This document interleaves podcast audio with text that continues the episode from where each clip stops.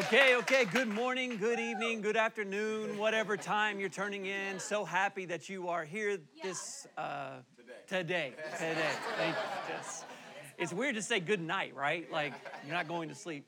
But before I do start, I do want to honor our pastors. Um, I am very thankful because for me personally, I could not be a part of a show.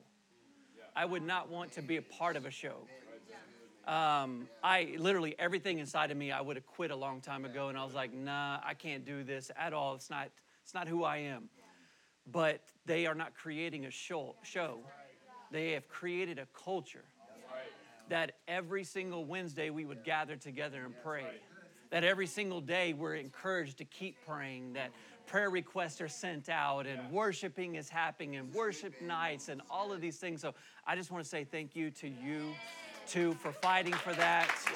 Um, for not giving into the world when they want the show. People want the, ooh, show me the flashy things, but no, we're not doing the flashy things. We're doing the Jesus thing. So thank you both so much for doing that.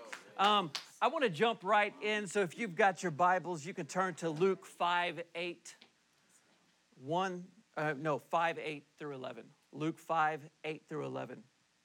I've been kind of sitting on this passage for several days. It was funny, this uh, passage, a funny story. Uh, we went to Kenya recently, and uh, we're at the church with no intention of praying, and the pastor looks at me and Ron, and he goes, Yeah, one of these brothers are going to be preaching today.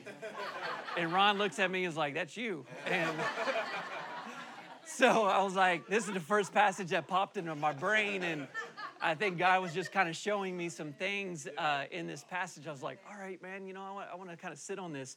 But we've been on this series of 12 stones. Yeah.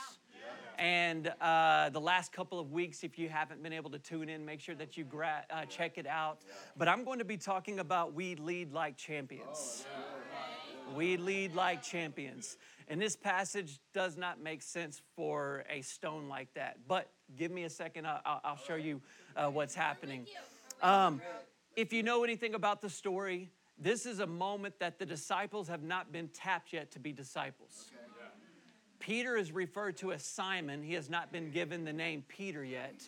Uh, the other disciples are not even known. Jesus is cruising along. He's walking on the beach, and he walks up to these. The Bible even mentions. He says there's two boats sitting there, and he picks Peter's boat, and he says, "Hey, I, I need to use this boat."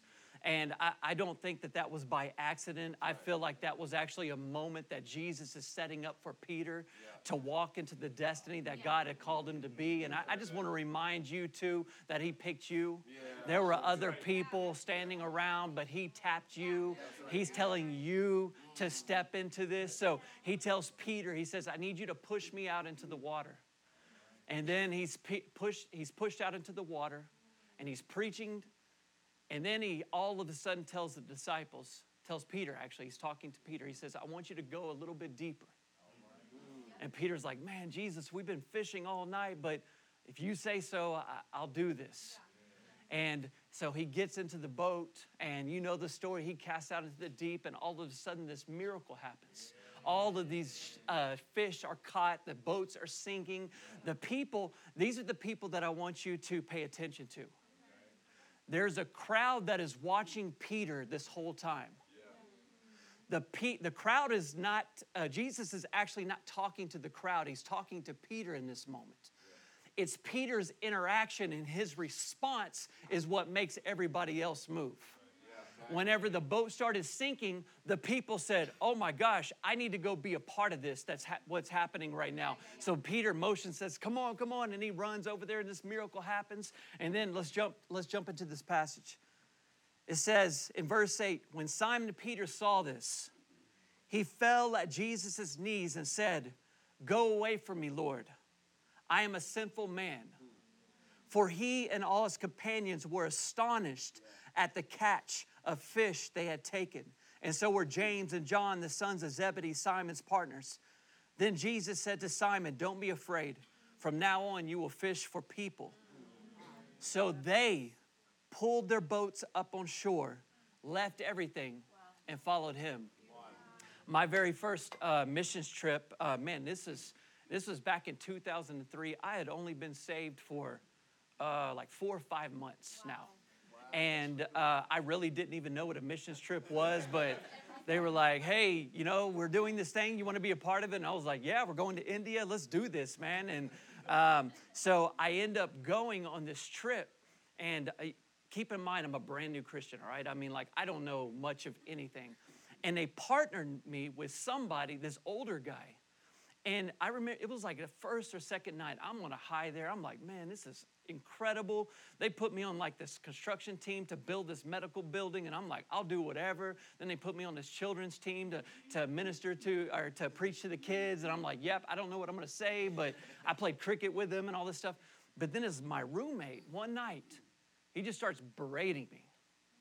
It, as a matter of fact, it's funny, he's sitting there in his underwear, underwear doing it. So he's just sitting there like this, and he's just like, Have you ever even led anybody to Jesus? Do you know how to pray? Do you know even know how to handle children if they come up to you and say all this? And I'm sitting there and I'm like, I'm just taking it. I'm like, I don't know. And man, I just remembered the insecurities that started popping into my heart of like, I just want to go home right now. I'm not supposed to be here. I can't even believe I signed up for this trip.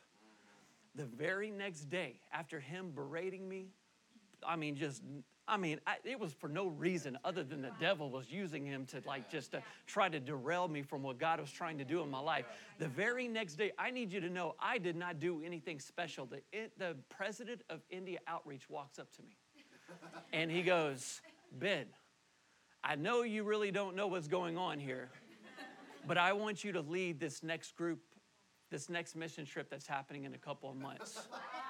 Not only that, I'm going to fly you to Chennai. We're in Hyderabad, India. I'm going to fly you to Chennai because I want you to see what we're going to be doing. And I, the whole time, I'm sitting here thinking of what this guy just said to me about how I don't know how to lead anybody to Christ. I don't know how to do any of these things. But then this president comes up to me and tells me, I need you to be the one to lead.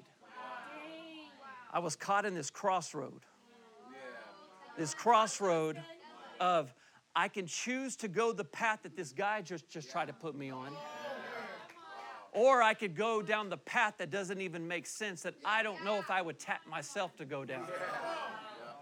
Peter, in this moment, the passage that we just read, this miracle that just happened astonished all the people around him. So much so that he drops to his knees, and the first thing that comes to mind is, I'm a sinner. I'm a sinner. Why have you even why are you even talking to me? Why are you, why have you even chosen me? Why did you pick me? And Jesus' response was, Peter, I need you to get back up off the ground. I need you to get up off the ground because there's other people's lives on the other side of your decision that you're about to make right now. Ben, I need you to choose right now. There's a path that I've set before you. You can choose life or you can choose death. You can choose to go home or you can choose to live out the destiny that I have called from you. Man, and Peter gets back up and I need you to see the response of everybody that is watching in this moment because the other disciples, and also, Jesus is not talking to the other disciples. He's actually talking specifically to Simon Peter because this is what makes Jesus a phenomenal leader. He knew that if he could move Peter's heart, that Peter would move the other people. He knew that Peter's decision right now would mark everybody around him, and these individuals would go out and give their life for the call. Peter gets up off the ground, stands up, chooses the grace that Jesus has just given to him to walk out the call that he had from him. And then everybody else around him said, Yep, I want to be a part of that too. And it says they left every single, everything to follow him. Leading like champions. Why is it important? Why does your posture matter? Because there are people watching you. There are people showing up to church, sitting in the corner, and if our response is because we messed up last night, our head is down and we're on our knees and we're crying, the people around us will do what we just did in that moment. But instead, not us at Shoreline. We're leading like champions. We're standing tall, not because of who we are, Not because of who we are, it's but because Jesus has given us his trophy to carry. How silly would it be? How silly would it be? The Rams just won the Super Bowl. And if the quarterback for the Rams said, Man, I made a few mistakes, Bengals, y'all deserve the trophy. It wasn't his trophy to give to them. It wasn't, it wasn't his. He got the trophy because he was a part of something. He was a part of the team. It's not his to give to anybody. But I feel like some of us, we're giving a trophy that Jesus is it's his in the first place, but we're giving it away thinking that is ours. It's not ours. He gave it to us so that we would walk around with our heads held high because of what he did on the cross. So for us, we're choosing the response of Peter. We're choosing the path that God has called for us. We're not choosing the path of death. We're choosing the path of life because other people are going to see what you do. Your kids how you respond to the problems of this world, they're going to respond later in life how you responded. So we lead like champions. So, church, I'm praying for you. We love you so much. Amen and amen.